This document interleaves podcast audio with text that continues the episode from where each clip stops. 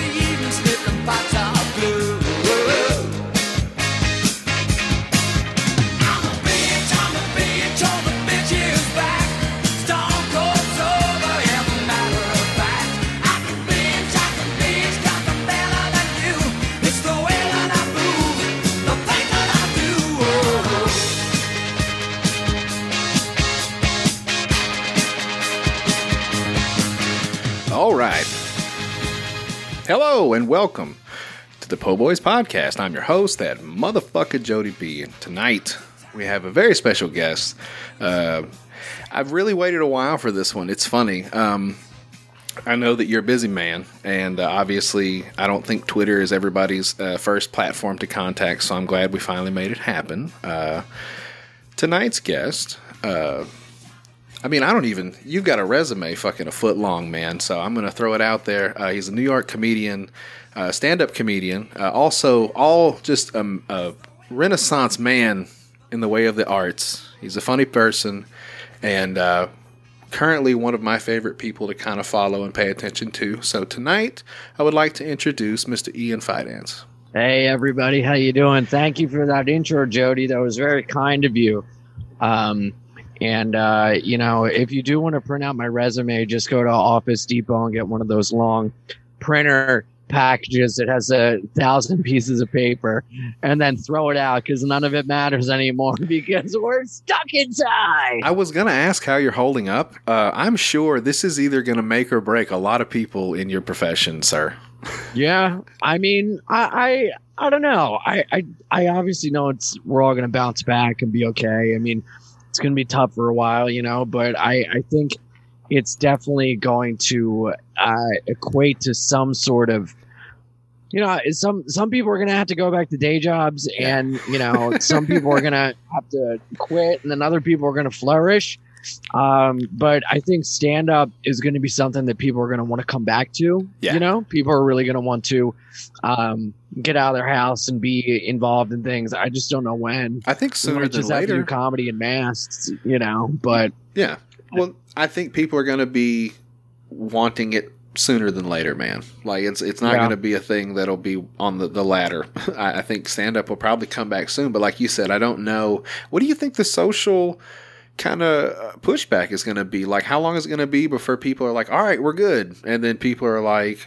No, don't open that club. Don't do that. You know, that shit's still going to happen. It's already happening now with the places that haven't closed. So, you know, would yeah, I mean, it's a thing of like when it was going down, they started doing capacity rules for like, you know, anything under 2,000, you go down to 500. Anything under 500 capacity, you go down to 250. Anything under 200, you split that in half, you know? Yeah. So it kept going down and down. And I think that's the way we're going to integrate. I think it's going to be in like a tier system of like, you know, okay, only a certain amount of people are allowed and whatever. But I think people are going to get so restless, they're going to be like, I'll just die. You Just give me the disease. I, I don't care. I want to go live my life. I'll, I'll chance it. Okay.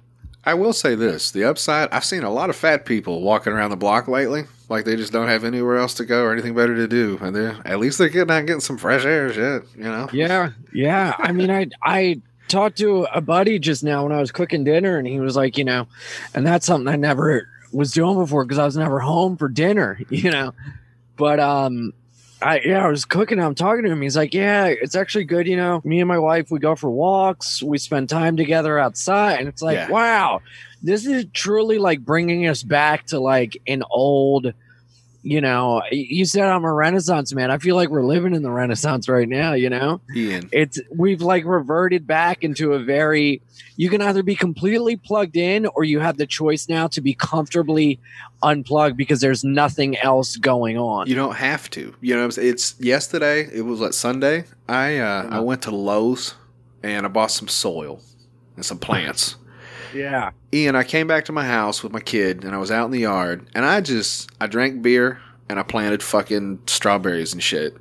Yeah. And when I got done, it was the nicest feeling. I was like, you ever just drink a beer and play in the fucking dirt anymore? Like I haven't done Yeah. it in forever, and it, I highly recommend anybody get out there and get your hands dirty, man. It's worth it. yeah. when I when I drank, I used to drink beer and end up in piles of dirt, but I never it works. did it intentionally to plant things, you know. But I I mean, yeah, it's so weird because we're I feel like we're all doing things that we were meant to do now, which is like relax and breathe. you know, we spend so much time running around and doing all this shit, and it's like, well, uh, now that I'm not like working down to the bone, I have time to like go with my kid in the backyard. You know, Yeah, everybody's got it now, and it's. I don't know. It's a blessing and a curse, I guess. You know, uh, I'll Yeah. I'll think differently when the paychecks start adding up because that Yeah, last one wasn't great. I told my boss the other day. I said, "Man, I might just go on fucking. Uh, you know, you can unemploy me. What the fuck ever, dude? It's like what do I- you do for work? I deliver tires. Oh, okay. Where are you based out of? Uh, our main company, South Carolina, I think. One of the big ones. We're like the number two. Like there's Coke and Pepsi. I work for Pepsi. Okay, Basically. and where are you? I'm in Arkansas. Oh, no way. Yeah, right in the asshole of the country, man. Nice. Are you near West Memphis? Uh, that's a couple hours from here. Uh, Oh, okay. it's a funny thing. Where I'm at in Arkansas, it's two and a half hours in any direction to get to whatever other state, and West Memphis is right before Memphis. So No shit. yeah, it's uh, Wow. It's interesting, man, and uh, I don't get out much, so it's really neat to be able to talk to you assholes over on the coast. You know what Yeah. I'm saying? It's a completely different way of life down here, and uh, I just want to check on you guys and make sure you're okay. Thank you. Yeah, I I can't. I mean, maybe I'll find you know a little crack in the sidewalk to plant a little tree or something. But Yeah. that's great. I'd love to have a garden, man. Good for you. That's that sounds wonderful. hey man, where there's a will, there's a way. Yeah. Speaking of Yeah. which, like that's one of the things that kind of I enjoy about you. It's funny once I spoke to you, you kind of popped in on all the shows that I listen to. So it's just um I want to know a little bit. First of all, how long have you been doing comedy like overall? Nine years. Nine Just years. celebrated nine in February. And have you always been like an artsy kid? Like is it, you know, did you do any of the other stuff like drama or plays or any shit when you were in school or was that Yeah, yeah. I mean, when when I was younger, I um theater as it were? yeah. Well, I was I was in like the t- in second grade. Me and a buddy did um. Uh, we wrote a sketch where I was Steve Urkel and he was Carl Winslow. Yeah. Um, and then the next year I was in like The King and I, you know. So I was like, oh, this is amazing. And I switched schools. I like didn't do any of that, and um, I uh got in like a band in like the eighth grade. I played guitar, and then I was in a band in high school from like 14, 13, 14 until like, you know, 18. And uh, so I was involved on like the stage in that way, but comedy. Um, and then my, my 20s, I, I was just, you know, a piece of shit and I didn't do anything, but I, I was always kind of like, you know, uh, the performer, I guess. Yeah. You like attention? That's my thing. I like attention too. Oh yeah, I mean my my friends in high school called me COA because I was always the center of attention. yeah. You got to have it. Come on, guys. Look over here. Ah. Yeah, yeah, yeah. I, I mean, I, I think it was you know, I do you have brothers and sisters? Only child. Me too. Yeah. That's I was just gonna say, that. I I think it's an only child thing where it's like, you know, you you have no one, but you have all the attention when you're around people in a way, so you want that attention all the time. I guess yes. I don't know what it is. See, I, it's it's a funny thing because I mean, it's to be honest with you, I had a terrible childhood, but I mean, Aw, man. I got all the attention, so Yeah, it's cool because what attention there is to get, you get, but also you get all the ass whoopings. You can't blame that on anybody else, right? That's one thing that I really think I got gypped as as a kid is not being able to just pawn shit off on you know brothers and sisters because I did all the Yeah. shit and I got all the ass whoopings. It was ridiculous. yeah, me too. And it's you know, I was thinking the other day because um, you know, my I, I was with my chick and she was talking to her sister on the phone and they were like talking shit on their mom, yeah, but in a way of like she's so dumb. She always does this. She doesn't answer the phone. She knows that we la la la, la you know, and and they were like commiserating about mom. And it made me think, I hadn't thought about that in a while, but growing up, all these things happen. You just keep it inside because you have no one to bounce it off of. And when you live in a chaotic, traumatic environment, you have no one to be like, dude, mom's losing it right now, right? Yeah. Can we be together? Can we have each other's backs? You know, can can we both talk about how like wild this shit is? But instead, I just like isolated and found a brotherhood in pornography. So that was like my escape rather than having a healthy relationship with another person. Yeah. You know? no, it's I, I think uh, some swinger couple told me your vibe attracts your tribe. Oh. I've found that the people that I listen to and I like and enjoy, it's just weird. Like I, I gravitate towards people that have a similar situation, and we're not Yeah. that much unlike Ian Fidance. Yeah. you know, Yeah. it's just a very, uh, very lonely is a bad word. Uh, isolated is a bad. I, I don't know. It's when you're locked alone by yourself for a long time, it gets weird. And Yeah. hopefully you come out of it. I mean, that's at the end of the day. Well, it's funny, you know, because I grew up thinking I was the only one, you know, um, of like, uh, you know, this is I'm the only one this has happened to. No one else. uh, Yeah. Because you you and I think that happens with everyone. You have your singular experience, you know, and you don't know if other people in the world are experiencing these things. Or you don't even know how to tell internet- people at that point how to rationalize it enough to even talk to somebody about what you're feeling or what you're thinking, the shit that right right on. and and i think the internet has given us access to that to find someone in beijing that feels the way i do so then you feel empowered and emboldened in a way so that you like own the thing that you thought you were the only one la la la you know and I didn't have that growing up. So now I feel like um I don't know, more people gravitate towards me um that have had similar situations that I spent so long thinking I was alone. So it's nice to be that thing that people can come to so they feel less alone. If that makes sense. You're a beacon. That's a great yeah, word. I guess. I don't know. I'm I'm just trying to be light and love and laughter and then if that attracts people, that's all I want to do is just bring joy to people that are joyless, if that It's- makes sense. It's funny to me because you are a very a beacon is a great word for it actually because you're you're a shining person. You know what I'm saying? I mean, I'm I'm serious. Every time I've seen you, heard you do your thing, you know, it's you kind of are a, a center of attention. That's that's what it is. But it's funny to me because I've also heard the demon come out of you a couple times on shows, and I Oh, know yeah? that you got a little bit of a dark side. I've heard people call you the hipster Jim Norton. That kind of made me laugh. I mean, yeah. it is what it is, but I mean, some of the shit I've heard come out of your mouth, it's it's pretty pretty close. So it's oh, like, Oh yeah. I yeah, love- I mean, I, th- I think in, in order to have light, you have to have dark. And I, I think that definitely makes up a big part of me. And I think that's why I try to be so joyful because I've had that darkness and I know what it's like to think you'll never come out. And then when you do, you have, I, I just want to be so full of joy and love and have that come out because I know the pain of like what not having that is, if that makes sense, you know.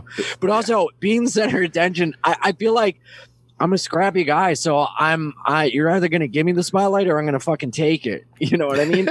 I'm gonna throw some fucking elbows in there to fucking grab it, you know? I love it. So I, I did want to talk to you about a couple things that that I've wondered just from your experience thus far. Mm-hmm. I have a few questions that I like to ask comics specifically, and Mm-hmm. one of them is, I believe that most stand-up comics, if they're comedy fans, can usually take who they are as a comedian, like their voice in a sense, and pick three comics that inspired it to make their voice in a sense. Mm. If I asked you that question, who do you think would make your comic voice? Like, is a little bit of this guy, a little bit of that person, a little bit of, I feel like uh and it's I'm not just like not just comics. You know what I'm saying? Any inspiration. It could be fucking uh, uh, Chap Charlie Chaplin. You know what I'm saying? It could be right, anything right, you want. right. I'd like to I know. feel like um I don't know. I, I I feel like if Sam Kinison and Jim Carrey and Ace Ventura did a chest bump, I would fall out of it. it's not you bad. know? It's not a bad visual, man. yeah yeah I, I f- I feel like that and uh you know i i don't know I, I i have people that have inspired me for sure yeah. you know and and guys that i would sit around with friends and just die laughing and like literally like put something on in the car and, and rewind and be like you hear that? You hear that? How good is that? You know just get like so excited you know? Yeah. and there are definitely guys that that uh have are that for me. But um i feel like uh you know i feel like i'm i'm i'm not even there yet I, I I still have so much more to go and so much Yeah. so much more to do figuring out how to let that out and being absolutely 100% myself on stage I feel like I'm like I grab it sometimes and other times I feel like it's it's not there and that's what makes it so fun is cuz when you grab it you're riding that fucking wave Yeah. I just want to surf all the fucking time I mean, at this point, if somebody had only been doing comedy two years to say they think they got it, I would. Mhm. I'm sure most people would would not. Yeah. you're close enough right now that you're right there. Like, Yeah. you know what it is, and I. yeah I can't wait till it till you get it. Like, it's gonna be fucking awesome. I know you've got all kinds of shit. Aren't you touring with Attell now, or were? I am If the apocalypse Yeah. stops, how, how And- big of a pain in the tits is that? I mean, it's it's wild, man. But but you know, it is that thing of like, I don't know. It's like you can feel it in your bones when it comes up. That that it thing, and when you ride it and grab it, it feels so awesome. And and I see other people that have inspired me that are that all the time. yeah. And it's just a matter of being able to turn it on and have it, you know. But like I definitely notice I can now write in my voice and take something and turn it like speaking in jokes. And Yeah. that is something I couldn't do before. So I, I have that. Now I'm just trying to get the performance and presentation of it all together. Yeah. And that's, you know, I, I'm just so excited for that to pop. So you mentioned it just now. Who who are the inspirations? Like, who are the biggest ones if you had to pick? Uh, I mean, physicality wise, I mean, Jim Carrey was his his like special was incredible with just the way he moved and everything. Yeah. And uh, I really do love Sam Kinison, his command of the stage, just stomping and pacing and owning everything and speaking softly and then yelling, you know. And uh, I, I mean, also Attell, dude, just how dark and funny he is Yeah. with um, his humor and and his ability to.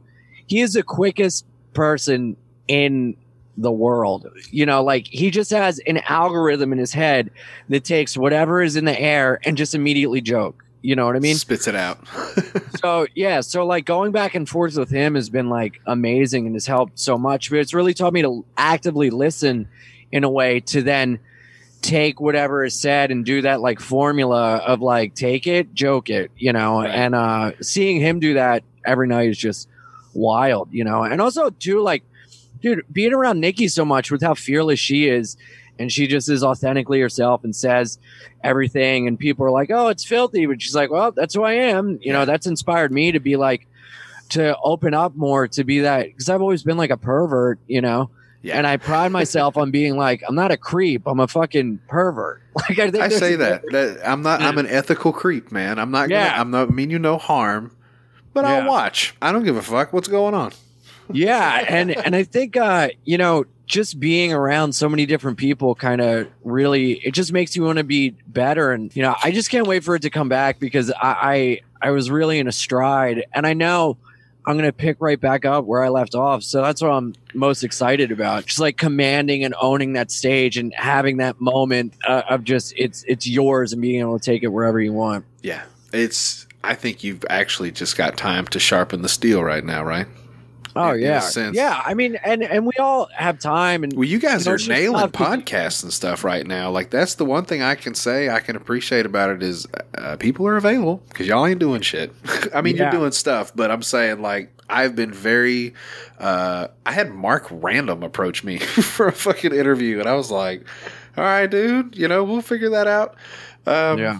It's it's a very good time to talk to people and find out where their heads at and what they got going on, and you never know. Well, you might I'll inspire tell you, somebody. it's it's a thing of like it's just nighttime is tough because you know you just want to run on stage and fucking talk Yeah. and tell jokes and you know you're writing all these things but writing it and, and performing is like two different things so that's you know the hardest part of all this is around like six o'clock this itch comes and i notice my anxiety level gets like Yeah, because I'm not running around. I'm not getting getting on a train to go to work. I'm not riding my bike in Manhattan. I'm not doing these things I've I've done for years. You train your brain to do these okay every night, you know. And now it's like, oh god, Yeah. So what am I supposed to do now? You fucks. Yeah. You just stand on your Yeah. Balcony and scream jokes at homeless people. yeah. Well, that's a weird thing too, is because I I you know ride my bike in the city and it's so desolate. You never really. I mean, you notice a homeless and you see it, and it's like jarring. But to see them eating out of the trash now Yeah. alone and no one around them is just a heartbreaking scary sight of like wow this is this is like i am legend around here you know you want a real challenge? Make that guy laugh. How No, about I'm this? good. Come on, Ian. You pull up on your bike. You stop. You look. You go. Hey man, you want some ketchup to put on that shit? Maybe you I'll- gotta. I'll, leave I'll gotta leave that give up to you. money. When when someone needs when someone needs tires in New York City, you can ride them up and then try your little ketchup trick. I'll leave It's that a- one to you. It's a good point. I'm a, I'm probably two of you, so maybe it'll be a little easier. But I might get my head cracked with a brick. yeah, I mean, you never get in the way of a, a man and his garbage food, you know. It's true. Listen, man. Um, I know you kind of got some stuff coming. Uh, if we need to go soon, we can. I can wrap up. I'm sorry that uh, everything got so scrambled.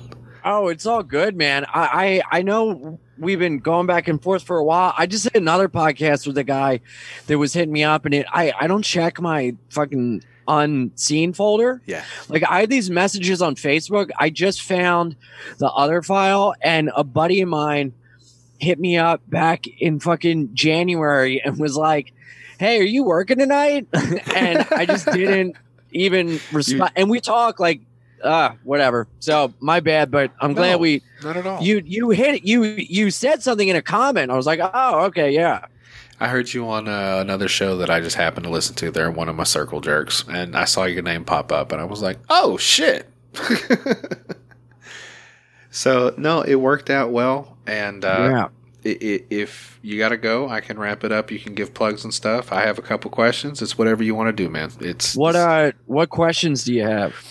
Um, can you tell me your best moment on stage thus far as a stand-up? Oh, comic? wow. But also, I want the worst. So you can think of one longer. If you can tell me one quicker than the other, and you need a moment to think. Oh my think. god. I'll tell I'll tell you one of the worst was uh it was a firehouse gig in Jersey Yeah. and it was like 250 three, 300 people in a huge firehouse hall and um half of the half of the lights were off in the room.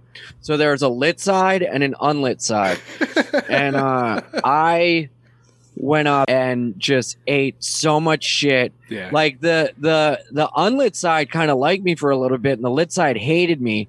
And then when i like attacked the lit side the dark side like i don't know what they were like where what about it and then everyone together subconsciously was like let's all hate him together yeah. and it was just everything fell so flat and they just hated me so much off the bat and when i say the the unlit side like me i'm talking about one table full of people my age were like yeah ha, ha, and everyone else was just like this ain't good at all Boo. and uh, afterwards, uh, Gino Bisconti headline, and so I, I was opening for him. It was years and years ago, man. And uh, afterwards, this woman came up to me out back, and she goes, "Let me tell you something. You were not funny. Now I can tell you a funny person, but tonight you won't funny." Now look at that man over there. He is funny. See how he called that guy a faggot and he called that woman a whore? That is funny. Why don't you just do that? And I was like, okay. And she goes, I don't think you understand. Nobody wants to hear about you and your bicycle. Okay. And I was like, oh my God. Because I, I was in a firehouse. Like, anybody here like riding bicycles? You know, it was just so bad. And then me and Gino drove back and it was just like, I was just roasted the entire time back. That was better than the gig. That was way more fun than the gig. Yeah. But the gig was just so fucking. And I think it was like the first time I got bumped bumped up to feature too. And uh, I had this thing where I'm like too honest, I think. And uh, the booker was talking to the, his like liaison that was there, and I thanked the booker and was like, he goes, "How was it?" And I go, "Oh, dude, I bombed so bad. I'm so sorry. It was terrible." And he goes, "Oh, uh, you know, so and so said it was fine." And I was like, "God damn it!" You Right. know, like I just talked myself out of work. Yeah. Fuck. Like, you, like guys talk themselves out of pussy all the time. They just run their mouths, and that's what I, I do sometimes with fucking you know work or whatever. Shit, talking your way out of pussy is easy. I do it with my wife. Oh, I've decided that's the way it goes now. Like when when I know it's on and I know I'm gonna get some pussy at some point in the evening, I just stop talking. And she's like, "You don't want to talk." I go, "Every word that comes out of my mouth is potentially me not getting some later. I'm good. I'm just gonna sit here and Ah, eat my fucking yeah, you- macaroni and cheese and mind my fucking business until you're ready to go to bed. You can't screw up your your monthly sex. no, not at all. I fucking wait hard for that shit. Oh my god! I hope the kids are in bed at least, or was it potting the plant that got you going? A little bit of both, you know. I like Yeah, to mix yeah. it all. Hey, uh, so if that's the worst, okay, so that's the moment that probably not great. Obviously, it lives in there. Uh, what is a moment that you've had on stage? I mean, it could have been the first time you ever did it. You know what I'm saying? Just that moment where you felt it, like this is this is what I'm here for. I just did my job Yeah. well, and I'm happy with this. I'm gonna go home and have a sandwich. One of, Uh, I don't know, man. It it it happens a, a lot. It's been happening more.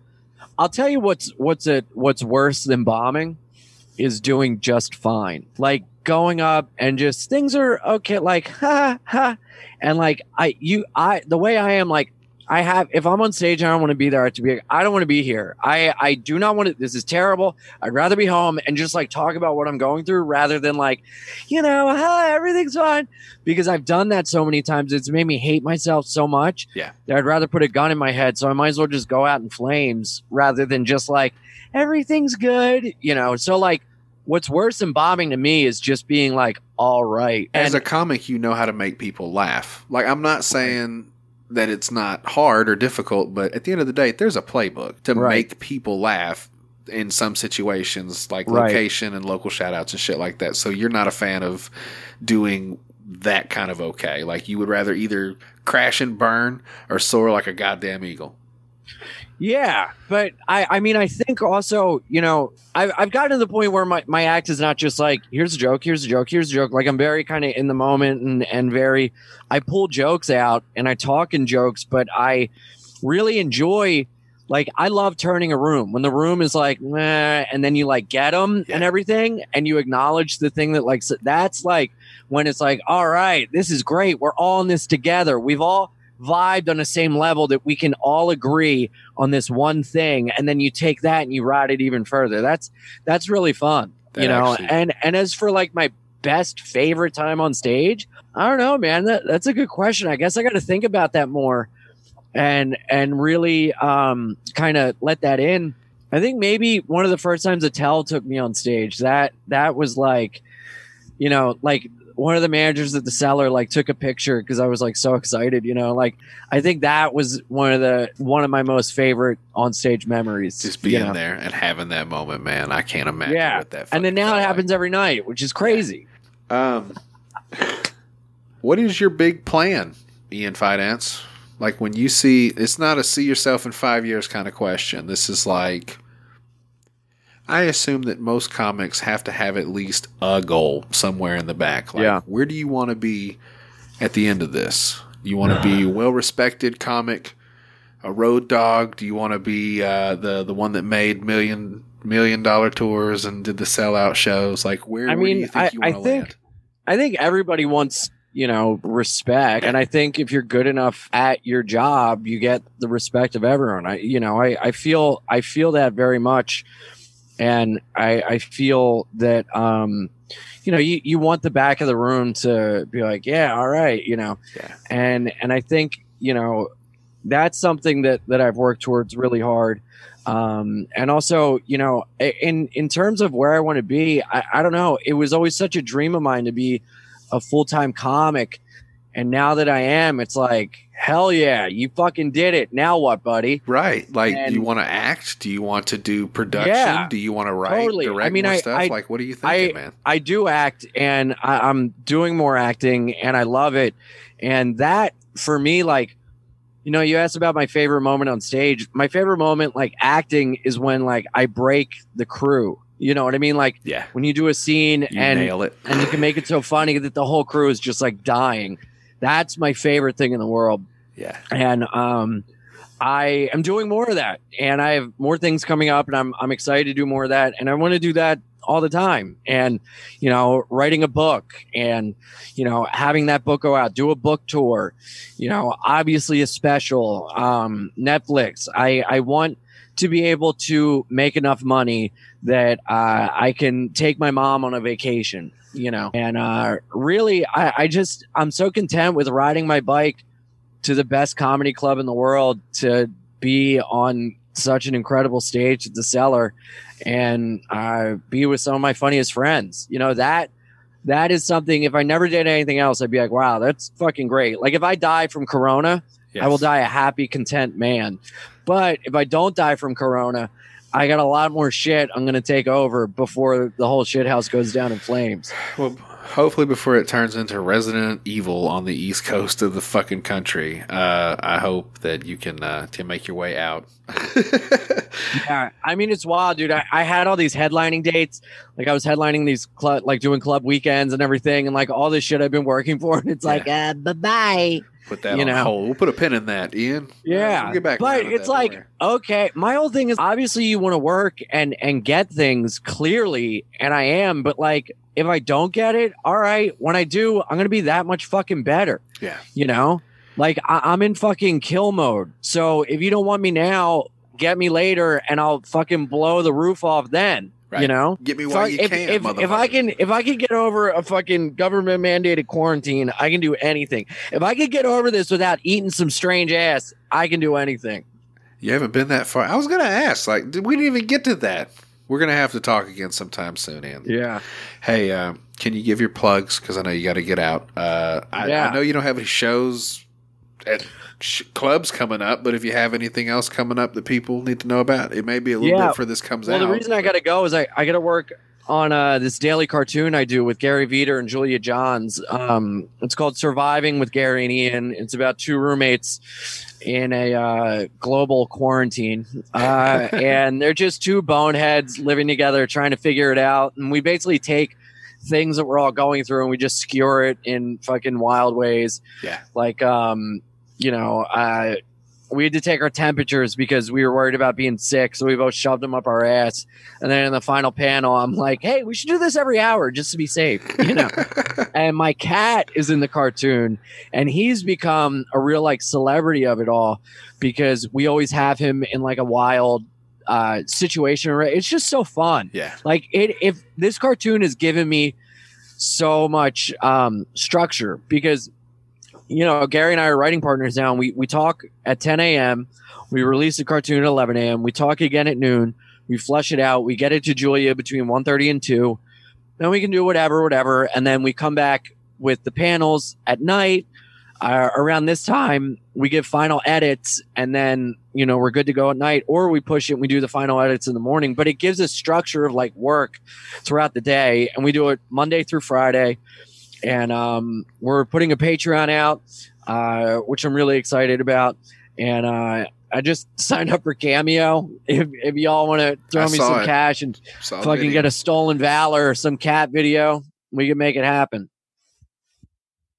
I literally just saw that video and it made me laugh. Your little Oh, uh, hell your yeah. demo reel for Cameo. Your cat was Yeah, there. Look, man, I appreciate it, and uh, I hope everything goes well. I'll be looking forward to that, and I'll be keeping an eye out for you, sir. And uh, yeah, maybe- thank you for being a fan, man. I really appreciate it. And that Nirvana shirt fucking rules. Oh man, thank you. I've had it for like ten years. I'm surprised it still fits. My tits are looking quite voluptuous in it, though. Yeah, I mean, you know, my I haven't seen my girlfriend in a couple weeks, and I kind of wanted to jump through that screen and just you know suckle with mommy. That's I'm fine. I'm I not- could sit here. I'll turn my head this way. You can jerk off to my forefinger hand. That always gets people going, man. oh wait, hold on. Let me see your hand. Huh? Four oh I did. See, I was like, is that? I didn't even really notice what happened. Uh, when I was 16, I got shot in the face with a high-powered hunting rifle. No way. Yeah, and I got shot through the hand and in the face. Uh, Intentional? No, it was a hunting accident. Uh, my cousin shot me in the face on accident. Whoa! Stolen valor. He's not Dick Cheney. Yeah, no shit. I told him, I said, I hope if you ever get rich, just know, motherfucker, that favor's coming. But uh, all he got was a Mexican wife and like five kids. So I feel. Oh my god! feel like yeah, I saw the red in your face. I didn't know what it was. I thought you were just always embarrassed. no, I'm just red faced. It's been a rough road. and I'm 33 God now damn. and content. How old are you now? 33, just the other day. So Nice. Happy birthday, man. full blown dad mode. I got a boner over fucking digging plants this weekend. So I guess I'm, I've I it, gotta tell you, that's that's beautiful, man. You know what? What more could we want than to just do a fun activity with our kid? Enjoy. You know, for me, it'd be a seltzer. For you, a beer. I, like mean, you- seltzer. I like Bud Light seltzer. Shit's delicious. you- Oh, yeah. I mean, dude, you have a you have a wife, you have a kid, you, you got a roof over your head, you're enjoying your time. Yeah, I mean, I- at the end of the day, we got to really look at just how fortunate we are because it's so easy to think, oh, this and that. But like, I don't know that that really was sweet that you went and got a plant, and just plant it with your kid. Hey. Not many people have that. That's great. Well, I, I'm so glad we got to talk, man. Thank you for for hitting me up, and uh, you know. Uh, if, if anyone is uh, listening and would like to follow me on Instagram at ianimal, um, and uh, you know, I, I would love to uh, you know hear your podcast Odyssey epic tale of the day you got your face shot off. Yeah, man. and you know what's funny? I have a, a nice version of it on another show that I'll send you, and uh, Oh, yeah? you can enjoy that if you get some spare time, Bubba. But thank you for My coming. God, man. I have an open door policy. You come back anytime you want, and uh, uh, have a wonderful evening. Uh, it's going to be a little bit. I got a couple episodes in front of you, but I'm going to get it doctored. Hey, all good, you know. man. You know, hopefully by the time you release, we'll be out of this. But uh, you know, all my love to Arkansas. Thank you so much uh, for having me on, man. And uh, you know, kiss your wife and kid. It's a beautiful thing. I will, man. It's been a pleasure to get to speak with you, and have a good night. Hey, all right, Jody. Take care. Yeah. Okay, guys. That was my uh, chat with Ian Fidance. He was short and sweet. Uh, unfortunately, we got started late and he had other stuff to do, so now I have to catch him some other time. But you guys know the deal. Like, subscribe, rate, review. Uh, tell your friends, tell your mama, tell your friends, mom about the show. Go to www.bibleday.com. Use promo code POBOYS. You get 10% off. That's it. That's that. I decided, um, since that was short, and listen, Ian is a is a kind of a guy who normally gets, you know, a lot of attention for the crazy shit that he says and can get into. So I feel like we got gypped in that episode. I really thought it was going to be uh, a lot of heartfelt, graphic awesomeness. so I tell you what, I'm going to go double feature on that ass this week. My good buddy Dave Chafee uh, wrote probably my favorite version of this particular joke. It's called The Aristocrats. It's the dirtiest joke in history. How I don't know how you want to frame it.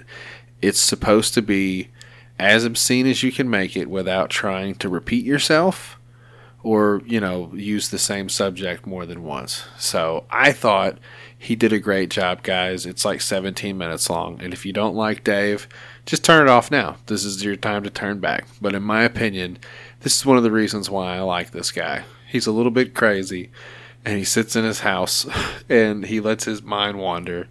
And this is his level of crazy.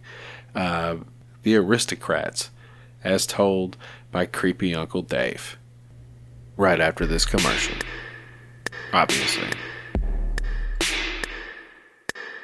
Clowns.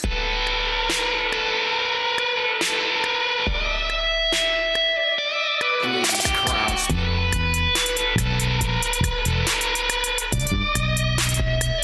Bo blues clowns. And we'd like to welcome a new sponsor, Kushy Dreams. They say, smoke your CBD because you can. And I agree. I've tried all the gummies, the drops, the, the rubs, the oils, all that shit, man. Uh, unfortunately, I'm a big fuck, and I don't think those things are geared for somebody like me. But, you know, I do appreciate the process of smoking bud, and I feel like this is a, a really neat substitute for you know if maybe you don't want to get completely stoned before you go do something it's a cbd flower actual hemp flower. It's not just some bullshit that they grow in a ditch to roll up and stick inside a cigarette if you've tried those. These are high quality strains. There's six to actually uh, you know boost your your general activities man. Relax peace create hustle energy dream. All those can have a benefit to you depending on what you're looking for in a CBD product. Um, you know, I think the interesting thing about these are instead of just having some low rent, basic ass CBD flower, they actually get all the CBD they can out of the product as opposed to just, you know, enough to make it work. I've enjoyed it thus far. It looks like bud. It tastes like bud. It smells like bud. I can't believe it's not Buddha. You can go to their website, kushydreams.com. K U S H Y. Use your promo code POBOYS. You get 15% off your first order. They actually sell little canisters of prepackaged CBD bud. Uh, nitrogen sealed. They ship it right to your house, man. Or you can get a pre rolled, a fat little joint cone, man. You can toke on that. The prices of the strains can go up, down. There's going to be a product for you no matter what your budget is, no matter what your ailment is. So, guys, go there and check it out. Use the promo code, get a little discount, and actually smoke your CBD because you fucking can. Trying to fuck Miley Cyrus. Bo blues clowns.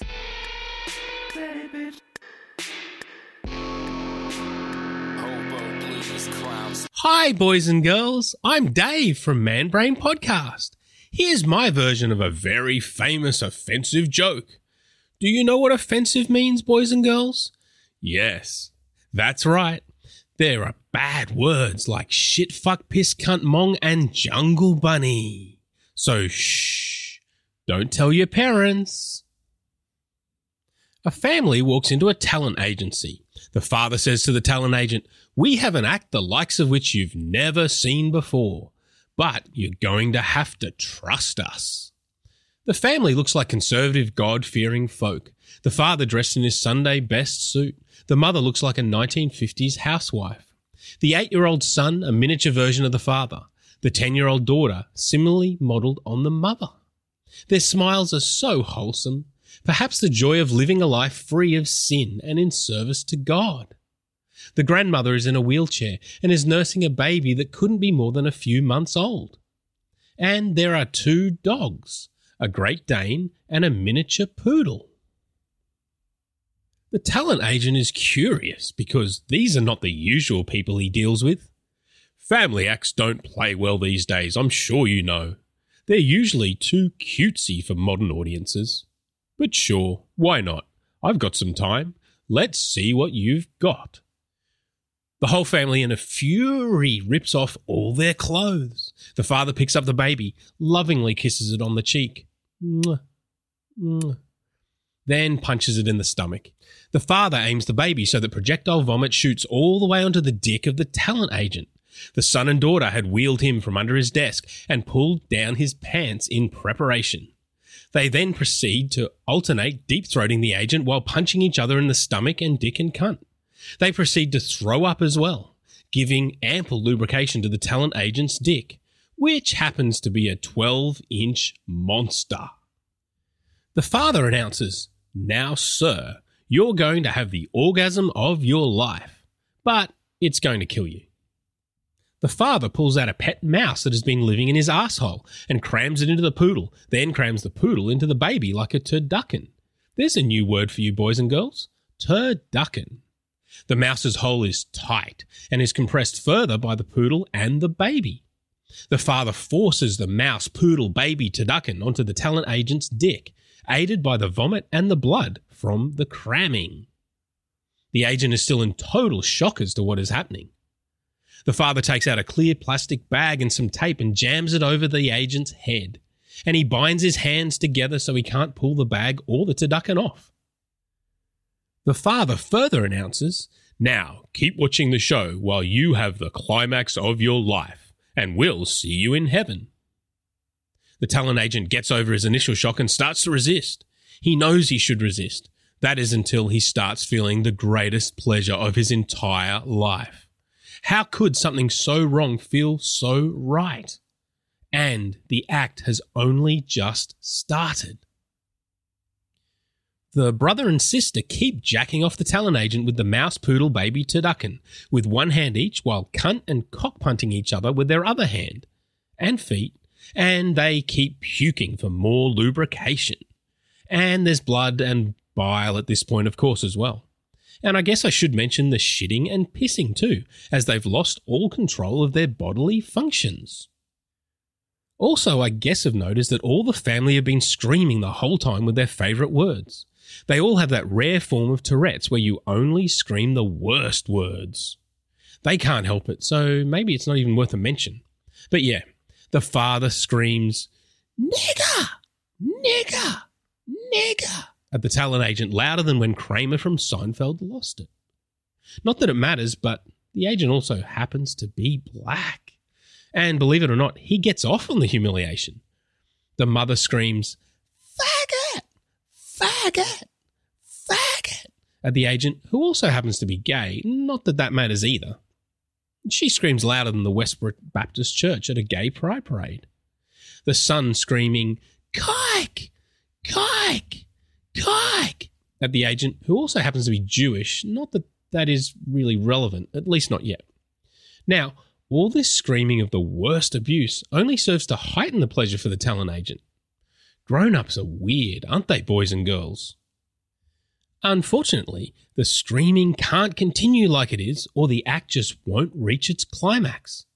So, the father proceeds to bag up all the family, then himself, while alternating between fisting himself using blood and puke as lube and jacking himself off so violently that he breaks his frenulum and blood streams out from the head of his dick.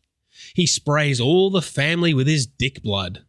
But yeah, the family do keep screaming their abuse, but now it's muffled through the plastic bags over their heads.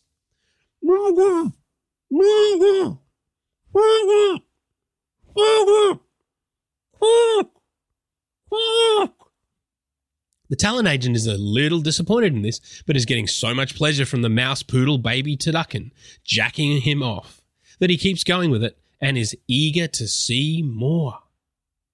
Have I painted a picture of what all the family is doing for their act? Father, son, daughter, baby, and poodle?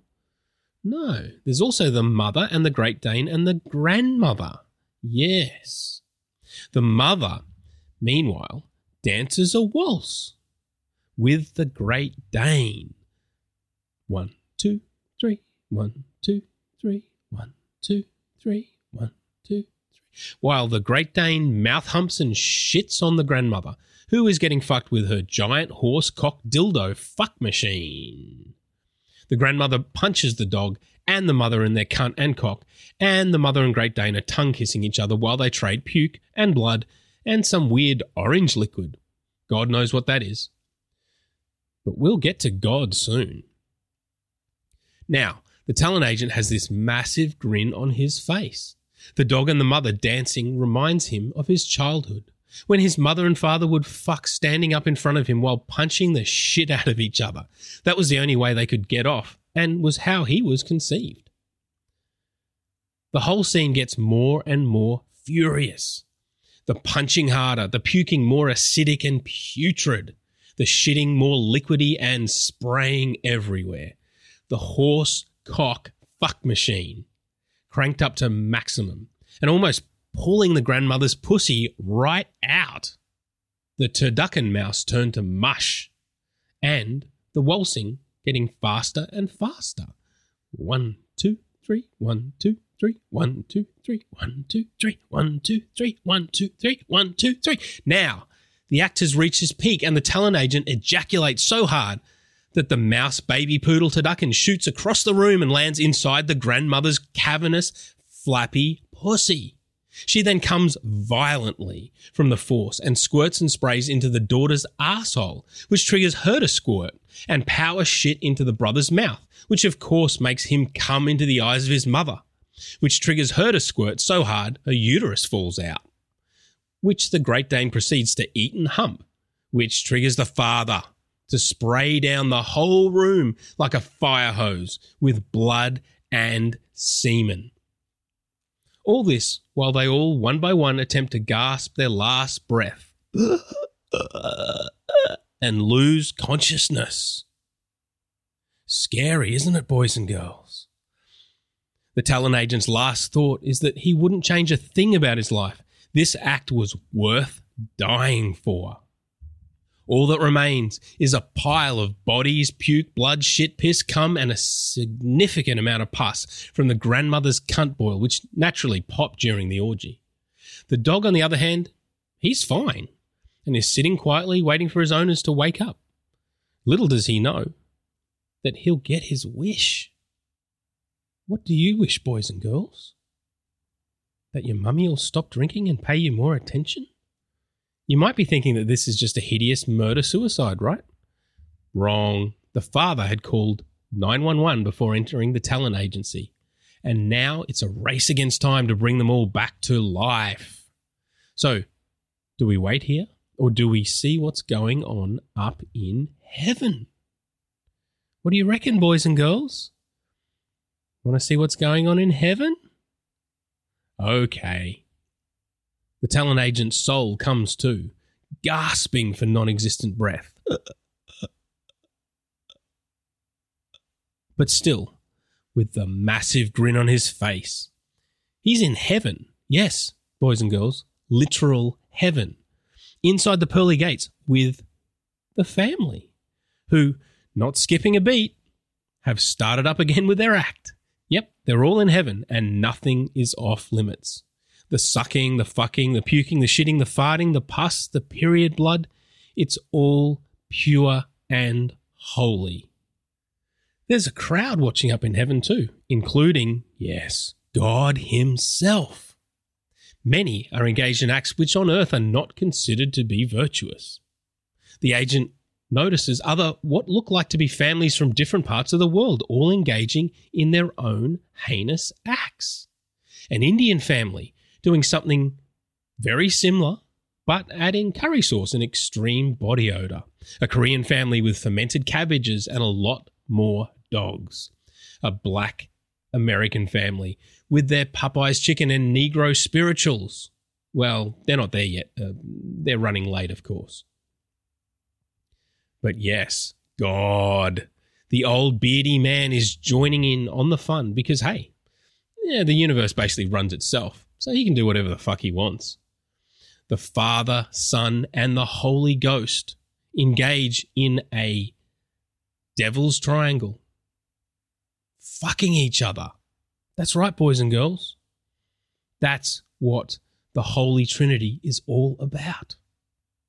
Jesus taking it, being spit roasted by his Father and the Holy Ghost. The Father and the Holy Ghost high fiving. So excited are they by Jesus' holes and the performance going on all around them. Even, yes, the little prophet Muhammad, he's there too, diddling himself in the corner while fingering his eight year old bride. He's half watching the performance and half getting turned on by cartoon depictions of himself as a giant getting fucked by the Twin Towers while the people hurl themselves out of the building, which tickles his little asshole. God screams at the talent agent Hey, you kike faggot nigger, do you repent all your sins? The faggotry I dig. The niggery is my favourite with your big black cock. I'll be having that later on. But the kikedom I cannot abide by. See over there? See all those kikes pleading to get into heaven? Look closer and you'll see Adolf Hitler. Yes, Adolf Hitler. He repented and I forgave him for all his sins. So now, for all eternity, he gets his wish of torturing kikes who will not accept my son Jesus. Who, by the way, still has the tightest asshole I've ever had. Sweet baby Jesus. So, do you repent, kike faggot nigger? Do you repent, kike faggot nigger? Yeah, so turns out that God is definitely not politically correct, is he, boys and girls? Who would have thought? The talent agent looks over at his fellow Jews, who are being tortured by Adolf Hitler and his dogs, and thinks, well, my religion is very important to me, but goddamn, this is the greatest act I've ever seen, so fuck it. Yes, God, I accept sweet baby Jesus into my asshole. Please forgive me for all my sins of kikeness. Also, outside the pearly gates, God points out some social justice warriors. They refused to bow down to God, who called them a bunch of fags. But keep fighting the good fight, social justice warriors. The talent agent then looks around in the crowd and notices some people he wouldn't have thought would have gone into heaven. But he guesses they repented and were forgiven. Michael Jackson is there with a shooting gallery of thousands of young boys bent over, spreading their cheeks. Edmund Kemper is there screaming at his mother's decapitated head while skull fucking it. William Shatner is there drowning his wife while reciting Shakespeare. Alex Kappy is screaming that Tom Hanks is a pedo while hurling himself off a bridge. Mel Gibson is getting raped by a pack of what he calls niggers, which is secretly what he wanted all along. The talent agent is confused because he thought these people were still alive and asked God what the deal is. Well, yes, these are clones we made up because we just had to put this shit on display. Who wouldn't want to see Mel Gibson being raped by a pack of niggers for eternity? And when he does die and repent, it'll be there waiting for him. He hates the Jews almost as much as I do. Yeah, so, boys and girls, God is a kind of a bigot. Do you know that word, boys and girls? Yes, a bigot. But he's the boss. He's in charge of the universe, isn't he, boys and girls? So I guess what he says goes. In the distance, outside the pearly gates, a little Jewish girl wearing a red dress looks at the talent agent and pleads to be saved. The talent agent has a choice, and he makes the right choice. He goes outside the pearly gates, talks to the girl. Hi, little girl. As you're a heavenly creature now, you get the big black cock you craved on earth before you died of cancer. I can see it in your eyes. They never gave you your dying wish, but now I can. The little girl looks up and smiles. Yeah, big boy. Fuck all my holes while I keep this red dress on. Schindler's fist me, daddy. The father looks over the entire scene and nods. He's done it. This is the greatest performance of all time, and those fucking kikes who run the entertainment industry on Earth will finally listen to him. They'll be making so much money, he won't even have to hide his anti Semitism and can publicly trade kike jokes with Mel Gibson and Drew Barrymore. A tear runs down the father's eye as he nuts into his poodle, who is inside his baby, who is inside his daughter, who is inside that elephant who was electrocuted for trampling people back in 1657. Back on Earth. The EMTs arrive at the scene and proceed to bring them all back to life with their paddles and CPR and fancy shit. The talent agent's grin is still shining through the plastic bag as it's ripped off. He comes to and screams with joy. Thank you, God. Thank you. Oh my fucking God in heaven. That was the most amazing act I've ever seen. What do you call it? The father announces. We're the kike hating aristocrats. Well, says the agent, with an act like that, you could call yourselves the nigger faggot kike cunt skull fucking rapists, and you'll still be a massive hit. So, did you like that joke, boys and girls? Now, remember, this is our little secret. Don't tell your parents, or I'll come visit you at night in your bed, like your uncle does. Goodbye.